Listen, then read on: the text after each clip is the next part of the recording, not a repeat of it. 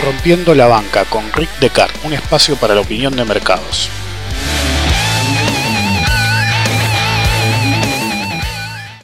Bienvenidos a una nueva edición de Rompiendo la Banca. Hace unos días, eh, cuando no hay algo que necesite atender o me, me resulte que sí o sí tenemos que hablar, eh, últimamente he hecho votaciones y esta vez ganó la caja de sorpresa de Descartes, que básicamente es de los archivos de Descartes. Esto va a ser un podcast que en realidad voy a hacer una pequeña introducción y voy a hablar al final, pero en realidad la mayor parte del podcast va a ser un viejo programa de radio que yo tenía. Esta grabación es la primera, el primer programa de esa edición, que fue el dos de agosto del dos mil cinco, sí, hace trece años, y a pesar de que uno puede decir, va, pero esto es viejo, escuchen con atención los temas, los precios obviamente van a ser completamente diferentes, sirven como nivel anecdótico, porque realmente algunos que, que se dicen, dicen, no puede ser que valiera eso hace trece años, bueno, pues sí.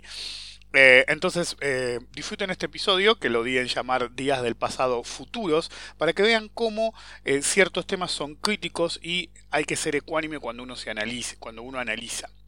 Entonces eh, tengan paciencia, porque como solamente saqué algunos cortes que había, eh, va a arrancar de golpe y de golpe voy a decir eh, vamos al corte y de golpe vamos a volver de golpe, ok, eh, así que no se preocupen, espero que les guste y al final voy a hacer un comentario. Y recuerden, pongan un buen review o un me gusta en, en Twitter o en preferentemente en iTunes, es una forma de colaborar para difundir el programa.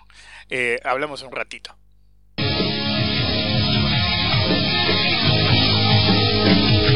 Bolsa para todos.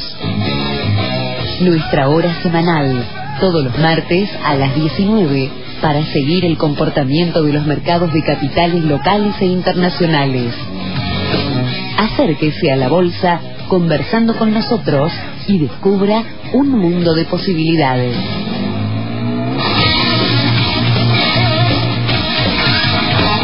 Hola, bienvenidos a, a nuestro nuevo programa bursátil Bolsa para Todos. Eh, la idea es acercar al público en general a la bolsa. Acá estoy con Alejandro al lado mío y con Pablo. ¿Cómo están? Hola. ¿Qué tal? Buenas tardes. Se te corrió el micrófono, pero bueno, son cosas que pasan. Eh, el Merval eh, terminó muy positivo hoy, eh, mil quinientos treinta y cinco con cincuenta y uno, cero coma ochenta y cuatro arriba, a pesar de que últimamente hay mucha gente con mala cara, no sé si porque se perdieron la suba o porque no creen en ella. Hoy Acindar terminó cinco con cuarenta y cuatro, Bansú cuatro con treinta y dos, Galicia dos con cincuenta y tres y Petrobras tres con noventa y siete. Eh, parece complicado el panorama desde el punto de vista que mucha gente sigue sin caer en la suba, que es precisamente lo que a mi modo de ver habilita la continuación, porque siguen sin caer y no caen y no caen. Pablo no quiere decir qué opina, después me critica Pablo siempre a mí. eh, el papel más complicado en este momento es Acindar, la vieja insignia de la última etapa del Merval, terminó haciendo agua miserablemente, nuevamente abajo de cinco con cincuenta, que es una zona complicada, pero veremos qué pasa. eh, según Sistema dio señal de venta hace cuatro ruedas y después de confirmarla al día siguiente sigue cayendo y podríamos ver un soporte en la zona de cinco treinta, que ahí podría nuevamente salir el papel, pero el panorama sigue complicado. Eh, la noticia sigue siendo que ahora el papel estrella son dos en realidad, Petrobras, eh, la vieja Pérez Compán, que sigue imparable, hoy tres con noventa y siete, terminó al máximo posible. eh, sigue la noticia de que va a continuar, los rumores se arrecian, pero esta vez no le cae nadie. eh, he visto más interés en subas más esporádicas y menos importantes que en las subas actuales, que se ven más bien. eh, este, el dinamismo de esta, de esta suba no se vio en épocas pasadas, y en época pasada había más furor que ahora. Eso no se explica muy bien. Mucho, los mismos que dicen va a ir a cuatro, va a ir a cuatro veinte, le preguntás compras, no, ni loco. Entonces eh, parecería que esta vez va a poder continuar gracias a eso mayormente. No sé si estoy en lo correcto. ¿Vos qué opinás, Pablo? Eh, yo pienso, mira, que la mayoría lo ven para arriba. Lo que pasa es que los que lo ven para arriba ya están comprados. Exactamente. Entonces se complica. Sí, pero para abajo mucho no no la veo yo. Eh, bueno, sabés que en Petrobras, por ejemplo, está el famoso rumor del hedging, porque en el foro nos habían hecho un par de preguntas. Por ejemplo, una de ellas era qué pasaba con, con Petrobras y qué pasaba con el Grupo Financiero Galicia. En el caso de Petrobras decían, eh, ¿por qué vuela? ¿Y qué puede esperar del balance? Mucha gente vuela Petrobras porque corrió mucho el tema de que ahora que se, se termina el tema del hedging, eh, se le liberaría... Eh, es decir, ahora está cobrando dieciocho dólares por barril, cosa que no va a ser en el futuro si se le libera el tema del hedging, que él le hace ingresar menos. Pero muchos no tienen en cuenta un factor. No es que la desaparición del hedging lo va a dejar cobrando sesenta y un dólares por barril, como está el petróleo actualmente, sino que por las retenciones es más bien treinta y un dólares. Es verdad, es una diferencia abismal, pero de todos modos yo no estaría tan optimista, porque la diferencia no es tan grande como muchos esperan. Las retenciones son un tema en el tema de las petroleras, ¿o no? Sí, obviamente. Además, no sé, el del hedging hay que echarlo, porque si no cambiaron estrategias hasta esta hora. Es verdad, ¿no? Yo siempre digo, es decir, yo siempre decía cuando Petrobras estaba débil, yo decía, o no la compraría, porque es decir, podría ganar sesenta y un dólares y treinta y un dólares. Y ganan dieciocho, no la compraría porque son incompetentes o porque lo hicieron a propósito. Las dos cosas eran malas en sí, ninguna de las dos era agradable, digamos, o me estaban estafando o no sabía lo que estaban haciendo. Cualquiera de las dos variantes dice, ¿qué hago comprado en Petrobras? Pero como habíamos dicho hace bastante tiempo, eh, precisamente en internet y en el ambiente de la bolsa, eh, el tema era abajo de tres veinte, cuando estaba tres veinte tampoco se veía. Y la zona, como otro analista técnico conocido dice, la zona liberada, siempre fue en Petrobras arriba de tres cuarenta y luego de tres sesenta. Es decir, cuando cruza esos valores normalmente saltaba a cuatro. Claro, sí. El tema es, ahora después de cuatro, ¿qué sigue? Y cuatro veinte. Pero la pregunta del millón es, ¿esta vez vamos a frenar ahí de nuevo y la vamos a ver en tres veinte o esta vez va a continuar? Y yo creo que hay que esperar hasta después del vencimiento. Como si, muchas veces después del vencimiento los papeles ahí empiezan a crecer más rápidamente y... como que quedan un poco estancados hasta el vencimiento, ¿no? Podría ser la gran Acindar, que cada vez después del vencimiento subió un peso veinte, era impresionante. Una semana después del vencimiento siempre un peso veinte arriba. Te imaginas una de esas en Petrobras y los dejan a todos. Sí. El que tiene los papeles los pierde porque se lanzan, claro. Son boleta. Pero más allá de eso hubo ganancias espectaculares. Eh, nosotros siempre resaltábamos en el foro, no sé si recordás, decíamos que constantemente cuando el papel valía tres veinte, tres treinta, hasta tres cuarenta, vos podías conseguir la base tres sesenta, es decir, la opción de compra a dos centavos. Uh-huh. Es decir, dos centavos. Es decir, con el papel tres sesenta, es decir, vos estabas comprando el papel en tres sesenta y dos, hoy vale cuatro. Entonces la gente que se le animó, aunque sea con, con unos pesos, hizo unas diferencias enormes. Lo que pasa es que yo veo con preocupación algo que resalté en su momento, no sé si ustedes lo recuerdan, con el tema de Acindar. Todo el mundo decía, bueno, yo tengo poca plata, bueno, me compro cien lotes de Acindar, decían. Entonces compraban cien lotes de Acindar y doblaban la plata. Entonces compraban la base de más arriba de todo, porque el papel seguía subiendo. Entonces, pero compraban cien lotes, no, compraban todo lo que tenían ahora. Entonces por ahí compraban quinientos lotes. Entonces duplicaban de nuevo, los vendían y compraban la base que más arriba había abierto, por toda la plata. Conclusión, quedaron todos sin un peso porque operaron todo en la nueve cuarenta y seis, creo que era la base, y quedaron todos sin un centavo porque habían puesto toda la plata. Y en la última vuelta quedaron en cero. Entonces hay que tener cuidado. Sí, mientras están... dura, es muy bonito, pero... Pero, por ejemplo... Es eh, como todas las burbujas. Exacto. Y en Petrobras hay que tener cuidado porque es un papel que tradicionalmente ha matado a mucha gente. Entonces traten de no ser el que quede muerto esta vez. Este, normalmente hay que tener precaución, pero es verdad, Petrobras parece que va a cruzar a cuatro y, y más que nada por la fuerza de los vendedores. Es decir, vos fíjate que cada vez que avanza mucho aparece la venta fuerte. Eh, pasó antes de llegar a tres noventa, cuando estaba aproximadamente en tres ochenta y seis, tres ochenta y siete, te ponían de a, de a cien mil, de a doscientos mil en venta para frenar el mercado.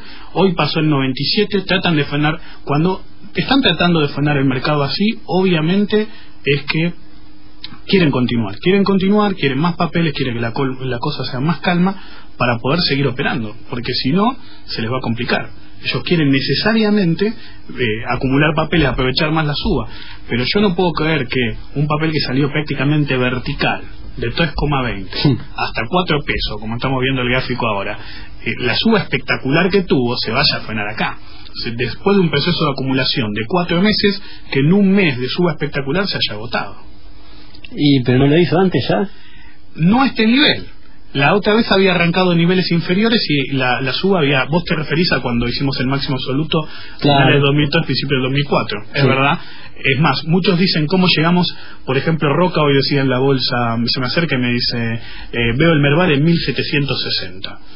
Y alguien se me puede acercar y decir, pero ¿cómo llegas a Merval mil setecientos sesenta? Era lo mismo que decían cuando teníamos el Merval en mil y decían, ¿cómo llegamos a mil doscientos y pico? Y llegamos con Petrobras. Es decir, Petrobras, que no había subido nada, entró a subir a lo, a lo espectacular directamente, por no decir a lo pavote, subió, subió, subió y era imparable, y lo consiguió. Ahora, ¿cómo vemos la potencial de suba? Todos, eh, muchos eh, analistas o gente que sigue el mercado, eh, me preguntan, eh, bueno, pero yo miro el Merval, miro el Merval Argentina. Y eso depende de la bolsa. Si estamos hablando de una bolsa que la más que, que más se mueve es Acindar, que la más que se mueve es Galicia, tenemos que mirar el Merval. Pero si nosotros estamos en una bolsa que Tenaris vuela todos los días, que Petrobras vuela todos los días, yo no tengo que ver el Merval. Yo tengo que ver el índice de empresas pesadas. ¿Cuál es? El Burcap. El Burcap está en máximos absolutos en dólares. Poca gente habla de eso.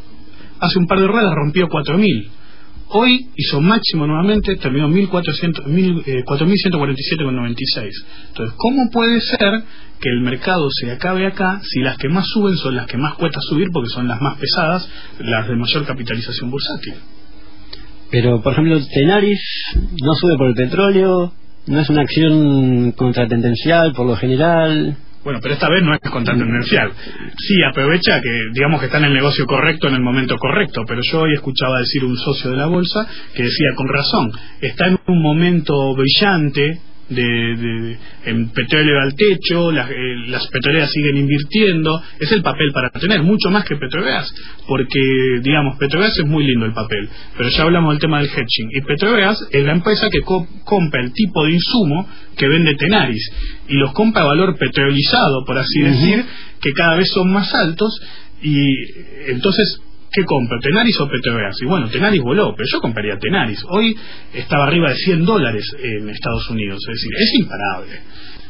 ¿O no? Y hay que ver qué pasa con el petróleo, ¿no? ¿Qué, qué dice el, el gráfico del petróleo? El gráfico del petróleo es impresionante, parecía que se iba a agotar.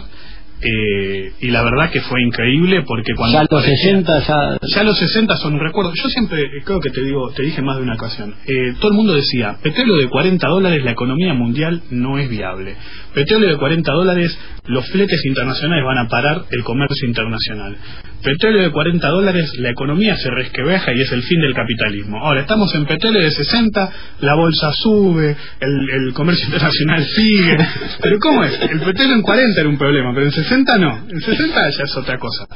Y parece haber eh, hecho una ruptura nuevamente arriba del nivel de sesenta, pero igual parece estar llegando al final de una era, digamos. Es decir, puede quedarle un poco más y sí, todo puede ser, pero el petróleo ya se muestra como que está llegando a un límite ya, digamos, irrisorio. La última suba, por ejemplo, se vio que murió el rey de Arabia Saudita.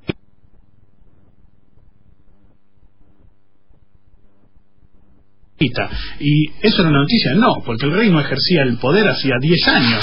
No es que se murió el tipo que, que, que decía, bueno, vamos a hacer esto con el petróleo, vamos a hacer aquello. El tipo no ejercía hace diez años. Cualquier excusa es buena para que el petróleo huele, entonces. Eh, por esa razón, eh, me parece que el petróleo ha llegado a unos niveles que ya debería empezar a tomar un descanso. Lo que pasa es que con la velocidad que tuvo va a ser difícil la baja y hay que ver hasta dónde, porque por ahí baja. Pero hay que ver cuál va a ser el nuevo punto de equilibrio. O por ahí estamos hablando de pisos de cuarenta. Es decir, que el petróleo bajo sea cuarenta dólares y no que sea veinte como en otra época. Ahora, y llegado a Tenaris. No se dio mucho a Tenaris también, muy rápido. Hay que tener en cuenta que, si más adelante vamos a hablar de los bonos, a veces da la impresión de que la plata que salió de los bonos fue a parar Tenaris, porque los volúmenes que hace Tenaris de otra forma no se explicarían.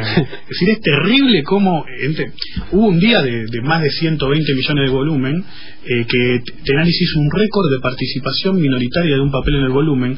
Tenaris hizo el sesenta por ciento del volumen de ese día, hizo setenta y cinco millones de pesos. Si el que dice que no hay plata en este mercado está equivocado, hay plata, el problema es que va Tenaris nada más exclusivamente, y eso es lo que complica el panorama del resto de los papeles. Pero sacando eso, estamos en un tema de que Tenaris continúa y, y todos dicen, ¿y hasta dónde puede ir? Y yo, cada vez que me preguntas desde el punto de vista mío, desde el punto de vista de analista técnico, yo digo, una vez que una empresa o papel o acción o lo que fuera, como lo quiera llamar, opción, eh, índice, lo que sea, commodity, llega a un terreno que no hubo nada, uno no puede decir a dónde va a ir. Puede decir, bueno, qué sé yo, Tenaris vale, cuando cruzó veinte, veinte, yo dije, bueno, ahora que te queda, bueno, te queda veinticinco o treinta, ¿por qué? Porque psicológicamente son números que uno dice, bueno, ahí podría llegar a frenar, porque me parece que es un poco mucho, digamos. Pero cada vez que se lleva puesto uno de esos, estás en nuevo territorio. Es como si Petrobras lograra robar, romper el cuatro veintisiete, creo que fue. ¿A dónde vas? ¿Y qué sé yo? Por ahí voy a cuatro cuarenta.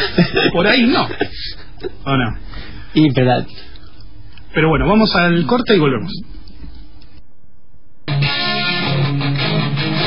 Bueno, acá volvemos y acaba de llegar un amigo, Jorge Robles. Eh, ¿Cómo estás, Jorge?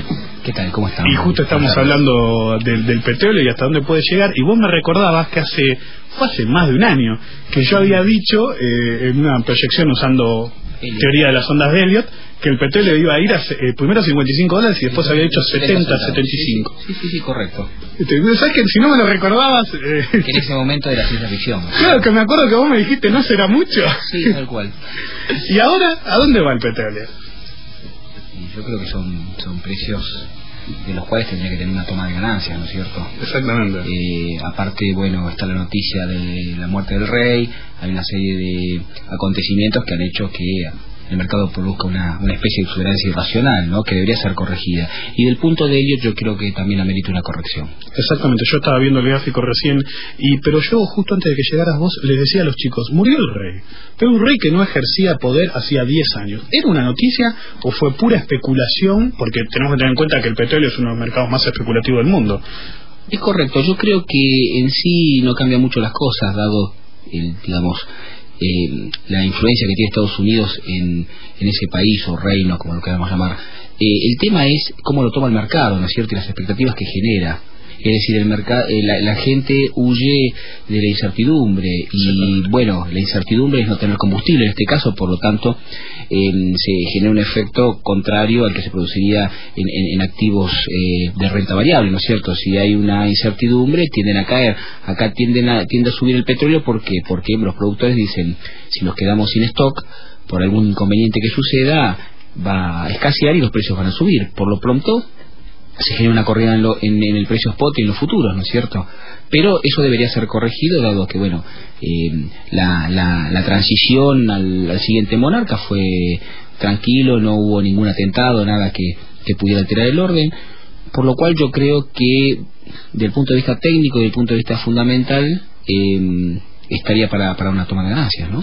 Ahora, hablando del punto de vista fundamental, hay algo que me parece crucial, que es, eh, se lo comentaba un rato antes, y que y lo repito porque quiero saber tu opinión.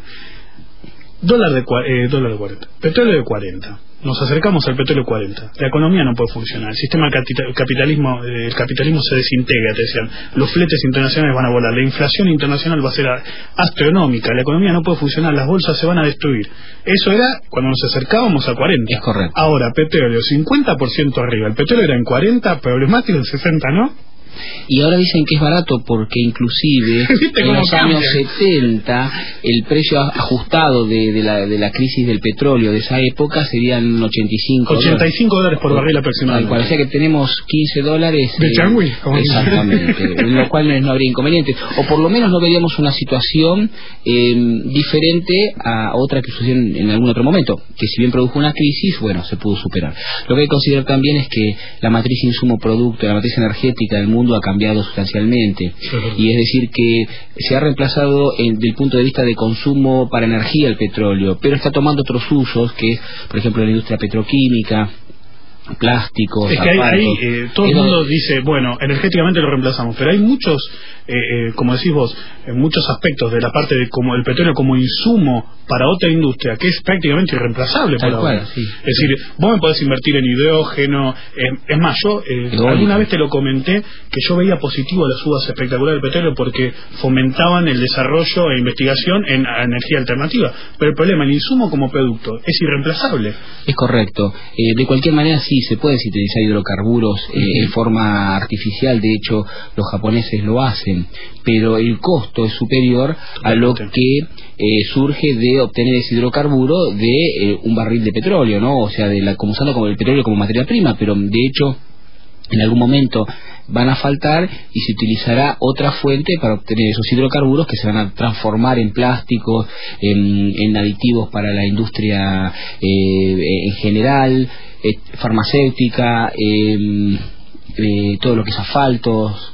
Una vez yo nunca me voy a olvidar que dijiste, eh, me lo habías dicho en referencia a las reservas, esas que viste que dicen son reservas, pero claro, no son explotables. Y vos me dijiste una vez, no son explotables con el petróleo en cuarenta, con el petróleo en sesenta, hay reservas que se vuelven explotables, con el petróleo en ciento veinte, ah, hay otras reservas que se vuelven explotables, y así sucesivamente. También no nos olvidemos que, como ejemplo, en la Segunda Guerra Mundial, los alemanes, todo el combustible lo obtenían a partir del carbón. Exactamente, con la un, famosa fórmula. Exactamente, con un proceso completamente diferente y con otro tipo de industria. Pero de hecho hay un montón de combustibles que pueden reemplazar el petróleo. El tema es el costo de obtenerlos y, por supuesto, que evidentemente ahora toda la industria está montada en destilar petróleo. No, exactamente, la reconversión industrial no sería algo no es, no es de un día para el otro, pero hay un montón de proyectos que están en cartera esperando que se agote el petróleo para surgir, ¿no? el, el biodiesel, el biogás, eh, bueno, etcétera, etcétera. De cualquier manera, lo que nosotros miramos desde el punto de vista de los mercados que nos interesa es el, el, el digamos, eh, es el, el futuro cercano, ¿no es cierto? Estamos hablando a lo mejor de tendencias eh, más eh, largas, las cuales a uno le permiten montarse sobre un horizonte y decir, bueno, de acá hay una proyección y sobre esa proyección hay oscilaciones eh, en las cuales el mercado se, se maneja subiendo y bajando sobre una línea de tendencia. Eh, evidentemente, bueno, el, el petróleo está en una escalada alcista, ¿no? No, no, no, yo no creo que haya petróleo de dieciséis dólares eh, nuevamente. La energía barata se acabó, entramos en una era de energía cara, incluso con, con energías alternativas, porque como bien sabés, tanto la solar como la eólica, como todas las otras, eh, pueden ser baratas en términos de unidad por energía, pero sí, como no, exactamente, la inversión es muchísimo más alta. Es decir, vos no te compras un auto solar acá en la esquina. No, no, no, de acuerdo, y una represa cuesta miles de millones de dólares, y después es gratis prácticamente, por lo menos una forma de decir, tampoco es así, porque tiene su mantenimiento, etcétera, etcétera. Pero y no cualquier no cualquier país puede hacer una represa. El, el conocimiento que hay que tener es como digo, las barreras de entrada y salida son altas. Barreras de entrada porque son nuevas fuentes de energía las cuales hay que optimizar. Después la barrera de salida, que es el hecho, ¿qué sucede con todas estas destilerías, toda esta industria que está montada sobre el petróleo, que prácticamente quedaría erradicada? Es decir, hay que reconvertirla, porque si no es un costo hundido muy importante que va a traer aparejado efectos Eh, económicos. Claro, un costo completamente recuperable. Sabés que vos mencionaste la, la famosa fórmula, y en la década de los setenta las películas de Hollywood había este cine catástrofe.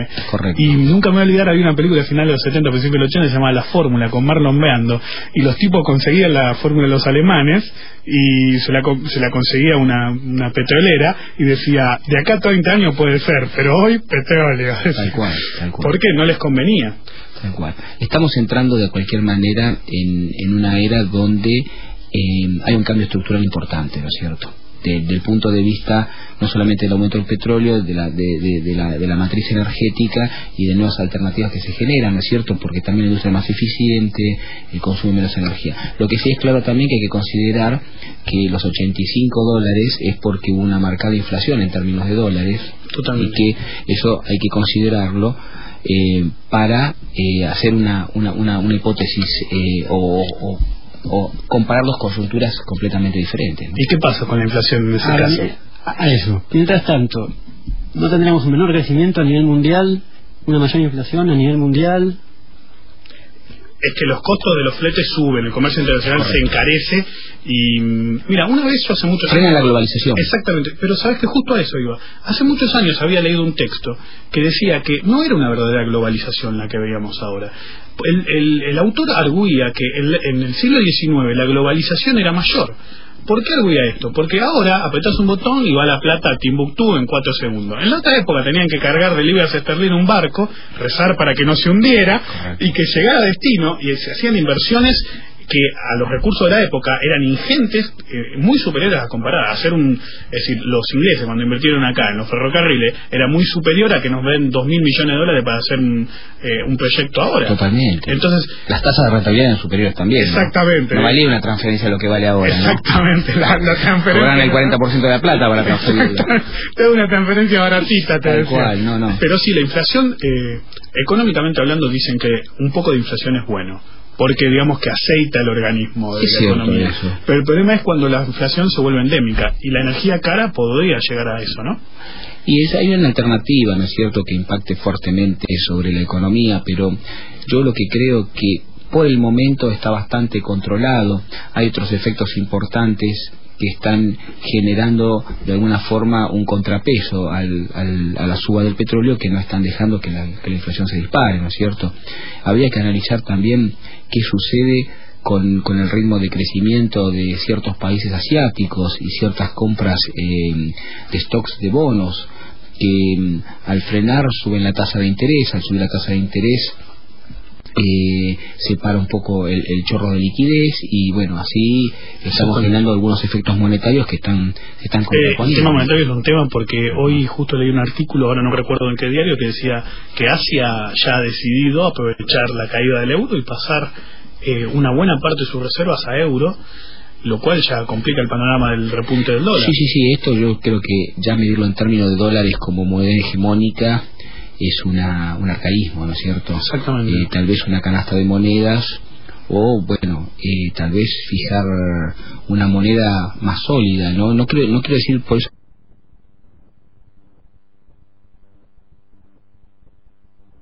Que, que hoy por hoy el euro sea la moneda hegemónica en el mundo, pero sí que debería por lo menos... Eh... Pero es la primera vez de la Segunda Guerra Mundial que el dólar no es la moneda. Es cierto. Es decir, porque recién ahora, en estos últimos dos años, se, se formó así. Y, y se ha resistido mucho a ello, inclusive, por ejemplo, los, los hecho europeos. De que, los europeos, y que, por ejemplo, el petróleo cotice eh, los futuros en euros, ¿no es cierto? En algún momento a alguna gente eh, le costó cara esa idea de pensar que sus su futuros de petróleo podrían cotizar en euros. Exactamente. Eh, bueno, a veces no... no no se bancan una broma, ¿no? Claro, eh, es decir, bueno, este, eh, es como decís vos, no se bancan una broma hasta que se las hacen a ellos. Tal cual. Y de cualquier manera creo que eh, el, el tema, el efecto de la, la llamada superliquidez, que es el hecho de que la tasa de corto sube y, y la de largo cae, uh-huh. debido a que, bueno, Bank por un lado empuja la tasa de corto, pero otro lado los eh, países que tienen grandes superávit cada vez compran más cantidad de bonos, con lo cual tiran la tasa de corto, uh-huh. y se está aplanando la, la, la, la curva intertemporal de tasa de interés, cosa que es algo... Normalmente es una eh, mala señal para eh, los mercados sí, capitales. Sí, sí. Y si se invierte, o sea, si de aplanarse se invierte, eso ya... Es sí, históricamente una señal bajista mayor de sobrevaluación sí, de activos. Sí, sí. Ay, bueno,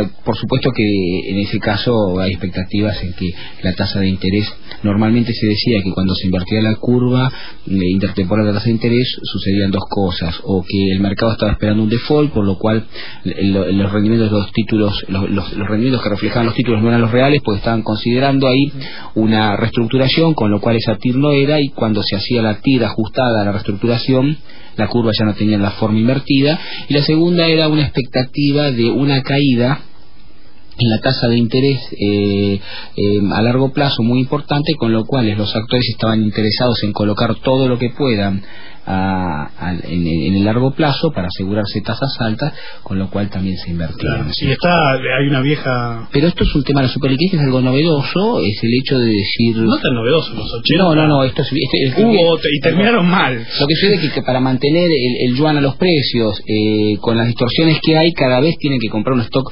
superior de, de activos eh, de la Reserva Norteamericana, ¿no es cierto? Entonces, eh, la tasa de, del, del bono de treinta se está pulverizando. Aparentemente, eso es una situación que no, no puede resistir mucho tiempo más, ¿no?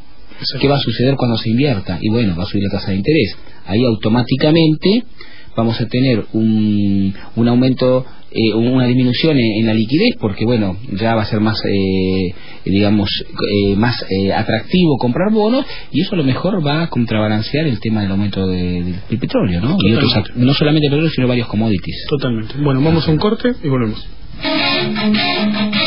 Bueno, acá estamos de vuelta y en el foro nos reclaman a punta de pistola que hablamos de Galicia, pero primero hay que hacer una un breve break al respecto, que es el tema de los bonos. Mañana hay un pago de bonos del BODEN dos mil doce de mil quinientos ochenta millones de dólares, no es poco, y para absorber parte planean otra emisión del mismo bono de quinientos millones de dólares, es decir, emite, pago mil quinientos ochenta y chupo quinientos millones, lo que se da, lo que se llama el famoso rollover, eh, lo que significa que no pongo todo, eh, ¿cómo se llama? Bueno, pongo mil quinientos ochenta, saco quinientos, significa que parte de lo que pago lo refinancio, es decir, esa es la primera señal de que las cosas no están tan bien como uno quiere, porque si están tan bien uno paga directamente, cuando empieza el rollover ya es otra historia. Eh, básicamente por fin abandonamos los bonos con C E R, gracias a Dios, por fin se avivaron que el dólar ya no es un problema y la inflación sí.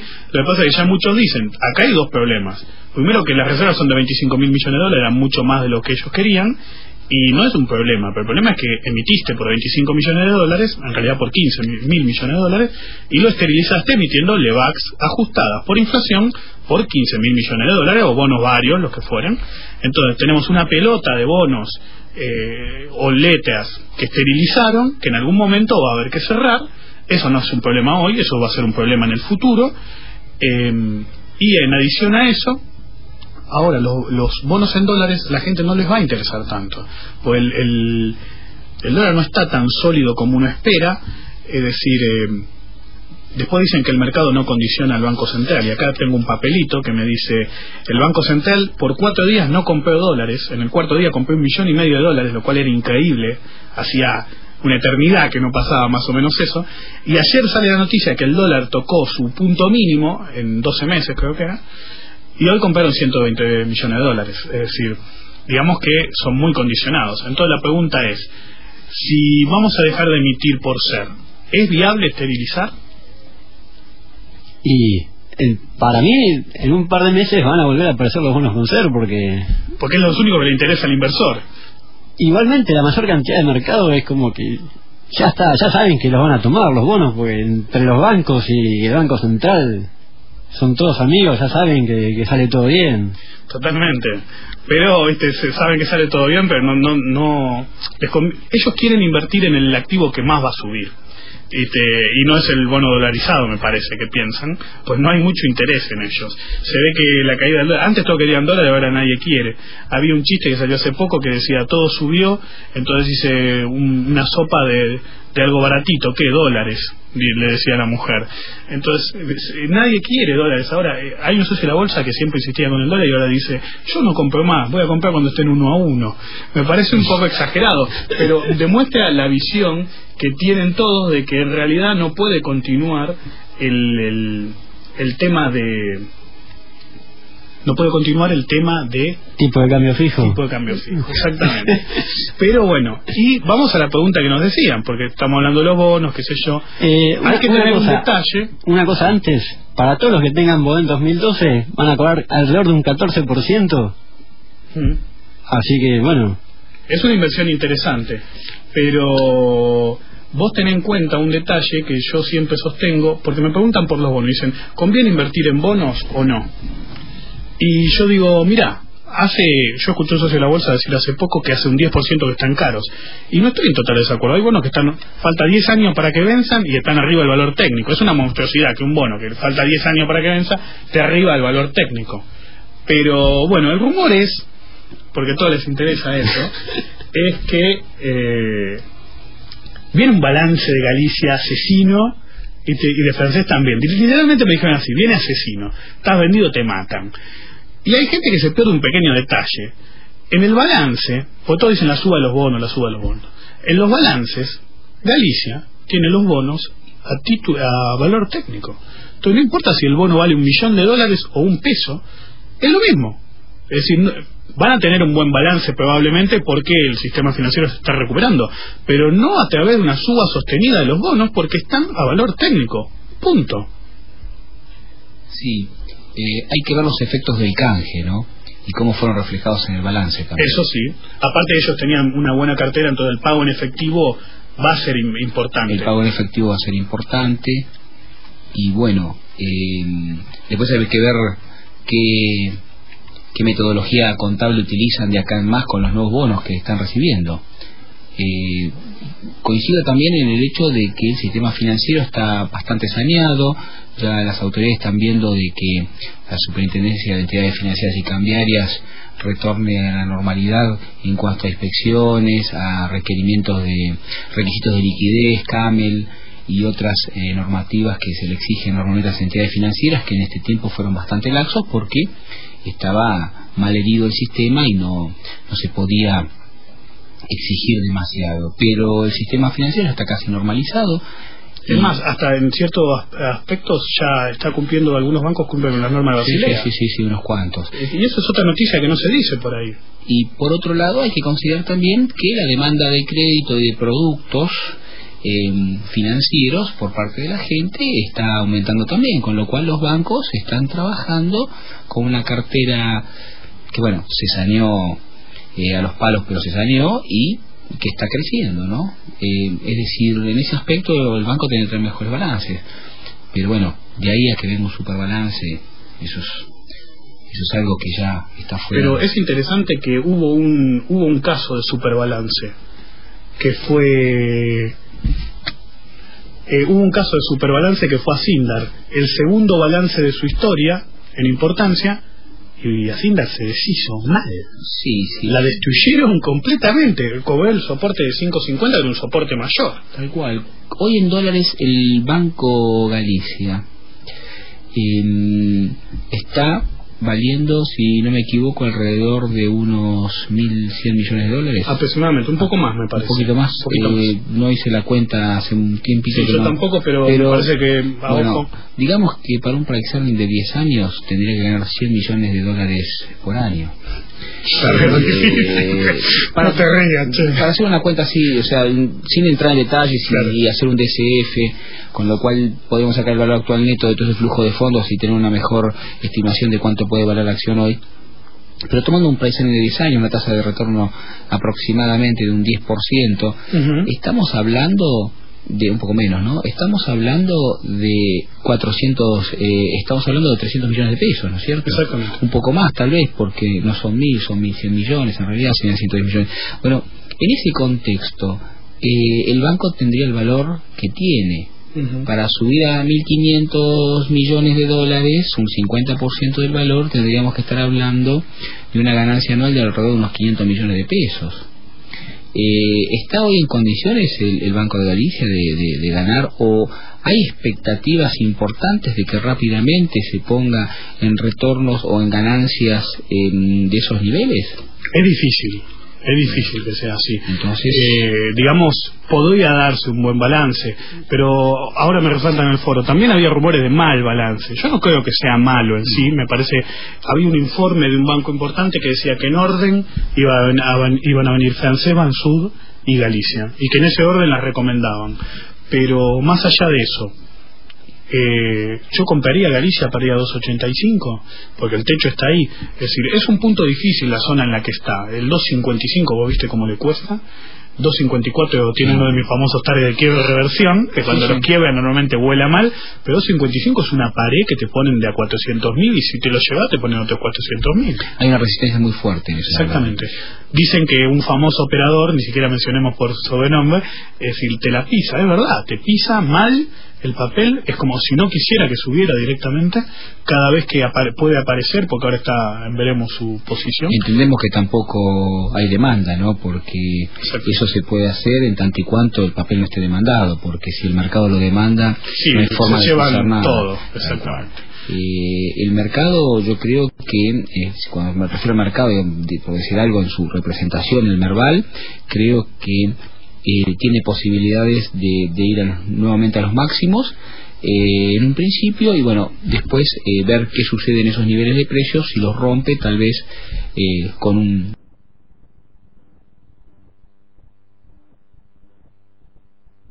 desde, cuando hablo de una ruptura, es decir, quedó un diez, un quince por ciento por encima de los precios, ¿no es cierto? No que sean dos, tres puntos. Uh-huh. Él tiene posibilidad de seguir subiendo. En un principio, suponiendo de que hay una hay un, en estos niveles de precios hubo una reticencia en sí a, a demandar acciones, y bueno, ahora el mercado está confirmando de que eh, es muy probable que vayan nuevamente a, a testear los máximos. Estamos hablando de testeo de máximos, sí, sí. Y después del testeo veremos qué sucede. En ese contexto, eh, estamos dándonos cuenta de que está subiendo, pero con una composición diferente de Merval. Tal vez papeles que en su momento... Eh, Las naves insignia cambiaron. Tal, tal La cual. Estrella Acindar se opacó. Hoy tenemos una Pérez Compán que sube, que, que subió, una Molinos, por no decir Tenaris, por supuesto. Tenaris, ¿no? Que en, el próxima, en la próxima diagrama del Merval... ¿Va a estar adentro? Yo, independientemente de lo que suceda con Tenaris, yo creo que Tenaris es una empresa que, por el nivel de actividad que tiene, por su posición global, por eh, por lo que representa la empresa en el mundo, por ser un, un big player de, claro, de productos, es, uno, eh, es una empresa que fácilmente puede ganar dos mil millones de, de dólares anuales.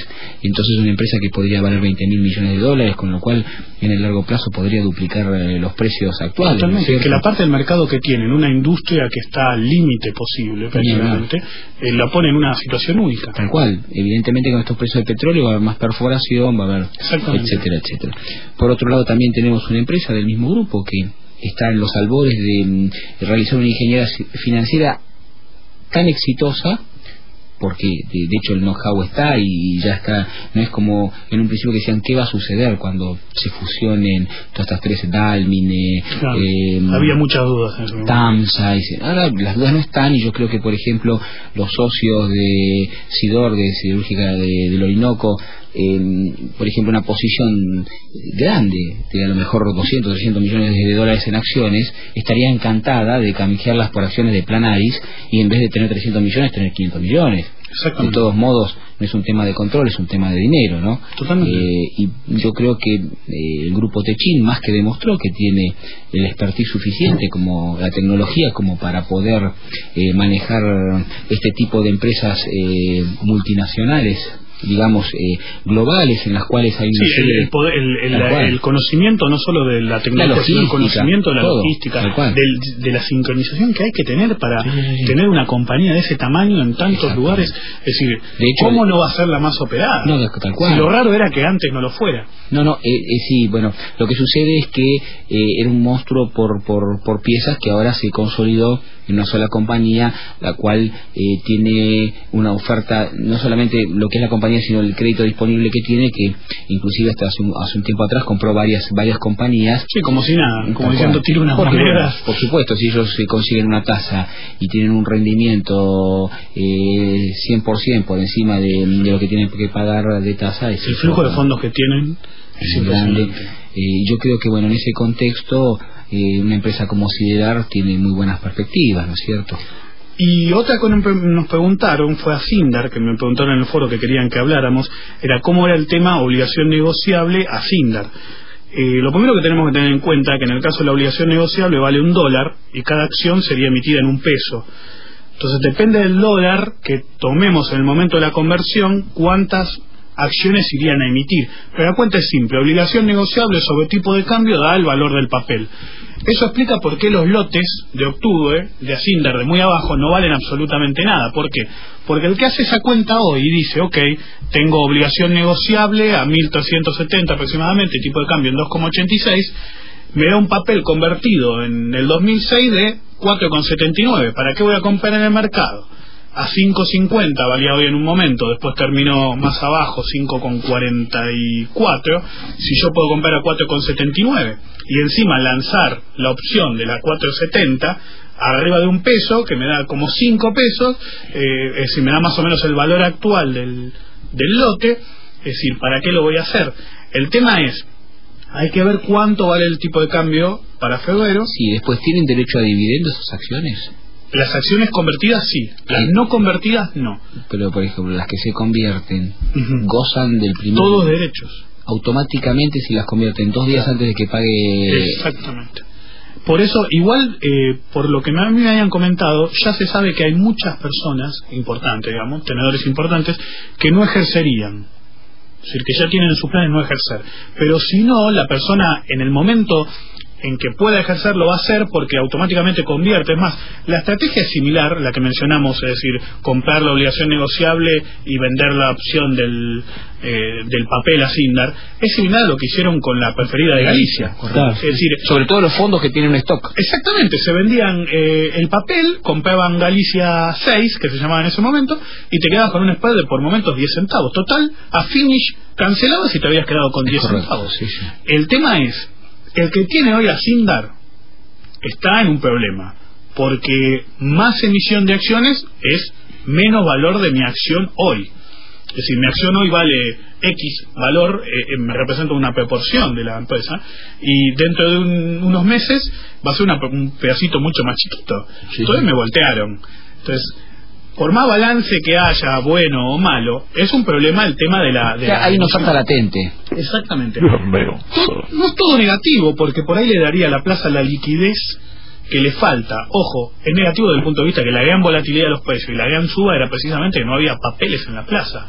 Es decir, vos salías a comprar un millón de Acindar y hacías subir un peso el papel. Eh, si vos me volvés a Acindar líquida como Petrobras, ya va a ser más complicado, más pesado. Era el sueño de todo el manejador de mercado. Si tenías un papel líder que casi no tenía floating, entonces vos hacías lo que querías. Sí, sí, eso es cierto. Eso es cierto. Eh... ¿El precio del acero lo tenés por ahí? El precio del acero, te lo digo en un segundo. Abrimos la ventanita, porque esa es otra característica que muchos estaban diciendo por ahí. Es decir, ¿cómo es? El índice de productores del acero vuela, eh, si está imparable y Acindar se destruye. ¿Cómo, cómo puede ser una cosa? Sí, bueno, pero eso son efectos financieros, ¿no es cierto? Exactamente. El, hoy subió seis punto ochenta y cuatro dólares, doscientos treinta con treinta y cinco en una nueva resistencia, y cuando Acindar estaba en los máximos, ese índice valía ciento noventa. Es decir, pero recordemos, hay mucha gente que cuando yo... Pues fui yo, eh, que investigando, investigando, descubrí el índice del acero, porque alguien me lo pidió, me dijo, ¿cómo sabemos cómo está el acero si el acero no cotiza? Encontré este índice, parece que no les pude hacer entender a mucha gente un pequeño detalle. Este no es un índice del acero, es un índice de productores norteamericanos de acero, que es lo mejor que podemos tener para ver cómo anda el acero. Entonces, esto dice que el, los productores del acero también... No habla necesariamente el acero, puede haber eh, razones X financieras, eh, algún tipo de subsidio del gobierno norteamericano haría que este índice subiera con el acero bajando. Es decir, es más, esta, esta, este desfasaje se da porque el sector acerero en Estados Unidos es muy subsidiado. Entonces, el índice es un buen indicativo, pero se puede dar Acindar bajando, índice del acero subiendo, porque Acindar no está incluido en ese índice. Entonces, no es algo raro, digamos, eh, per se. Pero bueno. Eh, y ya que la tenemos acá, la tasa de diez terminó cuatro treinta y tres punto seis, sí, sigue sin parar. Eh, bueno, y vos me habías dicho que comentáramos el tema de la asociación de analistas técnicos. Vos sos uno un fiel concurrente, te veo siempre ahí. Pero comentemos que vos vas a dar una charla mañana. Mañana, sí, vos, vos me quedás. Pasá tu chivo. Pero no, ¿viste? Dicen que, hace, que no hay que hacer eso de, de autopromocionarse. Pero sí, mañana yo voy a dar una charla a la asociación de analistas técnicos de Punto y Figura. Eh, pero más allá de eso, yo siempre recomiendo la asistencia a... a a las reuniones de los, del grupo de analistas técnicos, porque hay muchos expositores todos los miércoles a las diez de la mañana, y siempre es bueno porque el conocimiento nunca sobra. Eh, vos podés creer en análisis técnico o no, pero ¿por qué vas a eliminarlo? Es decir, entérate, por ahí te sirve, por ahí, te, por ahí no. Por lo menos para saber lo que están diciendo. Exactamente. Porque yo siempre digo, cuando doy algún curso de análisis técnico básico, yo viste parto de las críticas. ¿Y por qué partir de las críticas? Y porque siempre hay dos clases de personas que hablan mal del analista te, del análisis técnico en general. ¿Cuáles son? El que no sabe nada, es decir, no, no funciona. ¿Por qué? Porque no puede funcionar algo así. Es decir, entonces, pero vos sabés que no, pero no puede funcionar algo que es así. Y el otro es el que lo usó y por ahí no le sirvió y no supo hacerlo funcionar, entonces no funciona.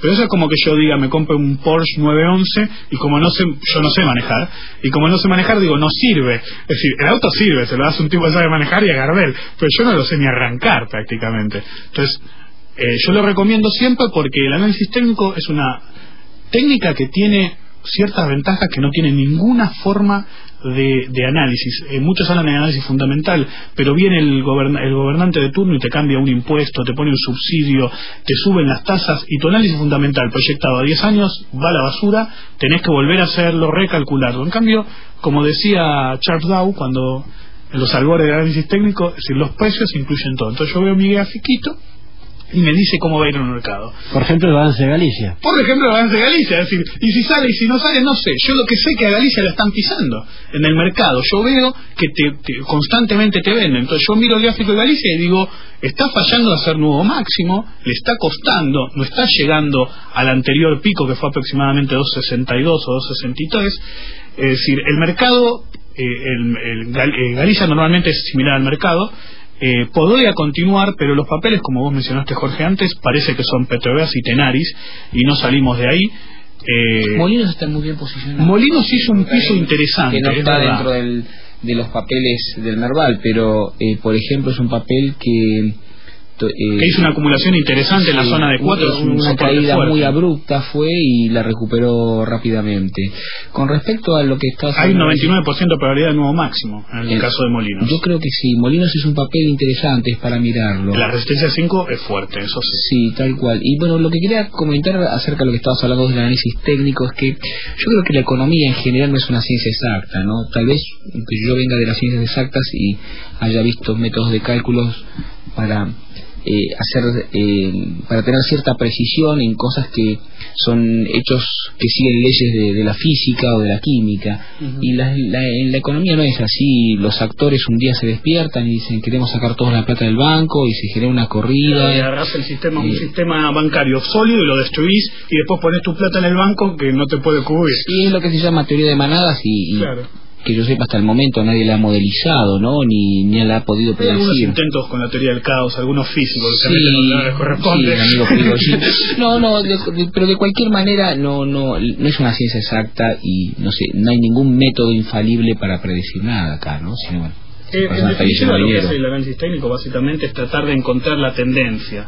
Es decir, eh, podemos tratar de buscar números o no, pero uno trata de buscar eh, la tendencia y saber a dónde va. Mira el gráfico, por ejemplo, lo que dijiste de Molinos. Minetti es otra. A Minetti le sale una mala noticia asesina justo para el doble piso y de ahí salir volando. A Biometal es otra, la que me preguntaron. Tienen multa en puerta, así que yo no estaría parado ahí. La multa es evidente, todavía no se sabe cuándo salen. La F I P fue que no sé qué pomo hizo, pero algo malo había hecho. Sí, eso es cierto. Eh, una, una, una empresa que recibió la multa ahora fue mmm, por la Comisión Nacional de Valores, eh, tengo entendido que fue Comercial de Plata. Comercial de Plata, más concretamente se la dieron a Soldati y a dos personas más. No, no afecta a la empresa, sino a los... No tanto a la empresa. A los directores. Sino a los directores, es decir, creo que eran tres personas, quinientos mil pesos. Yo no creo que la caída de Comercial se deba a eso.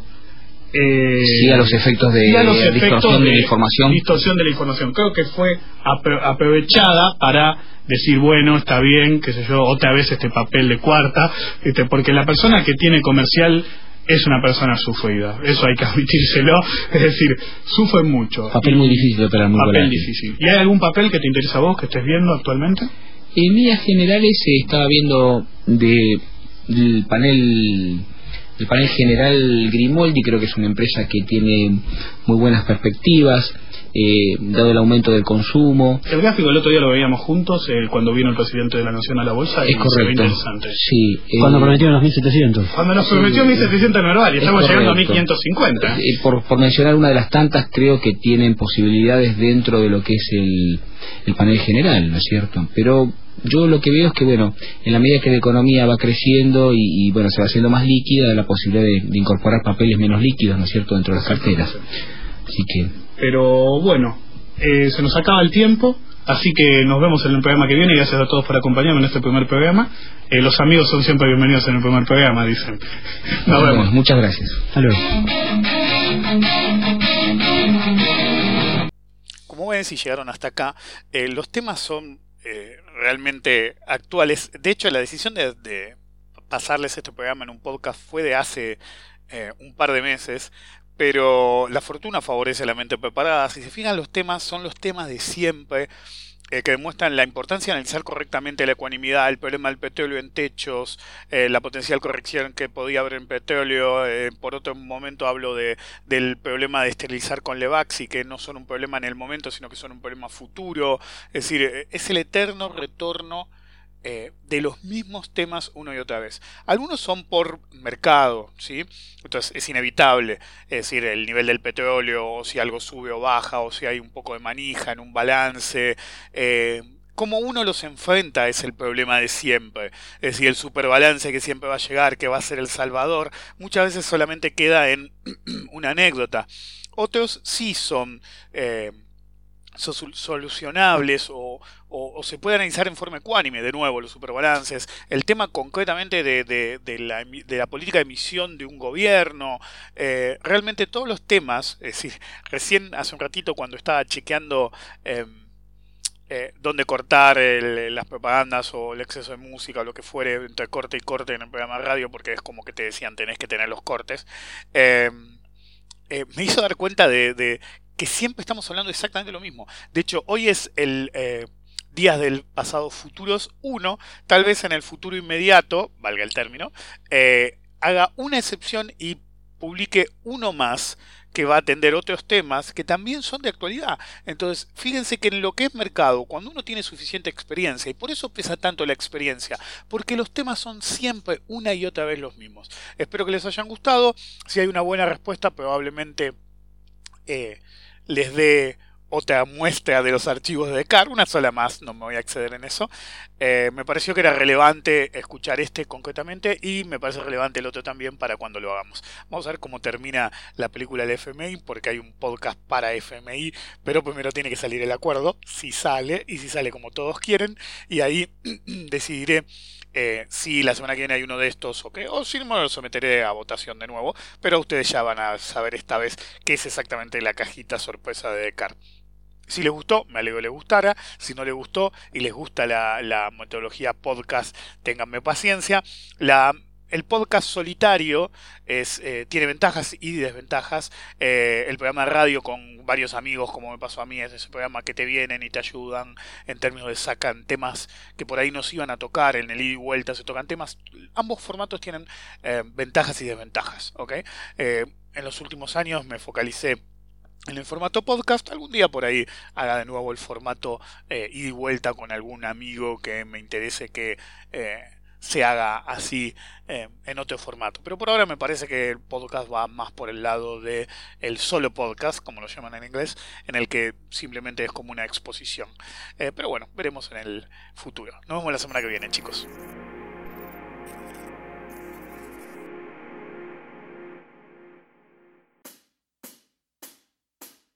We'll be right back.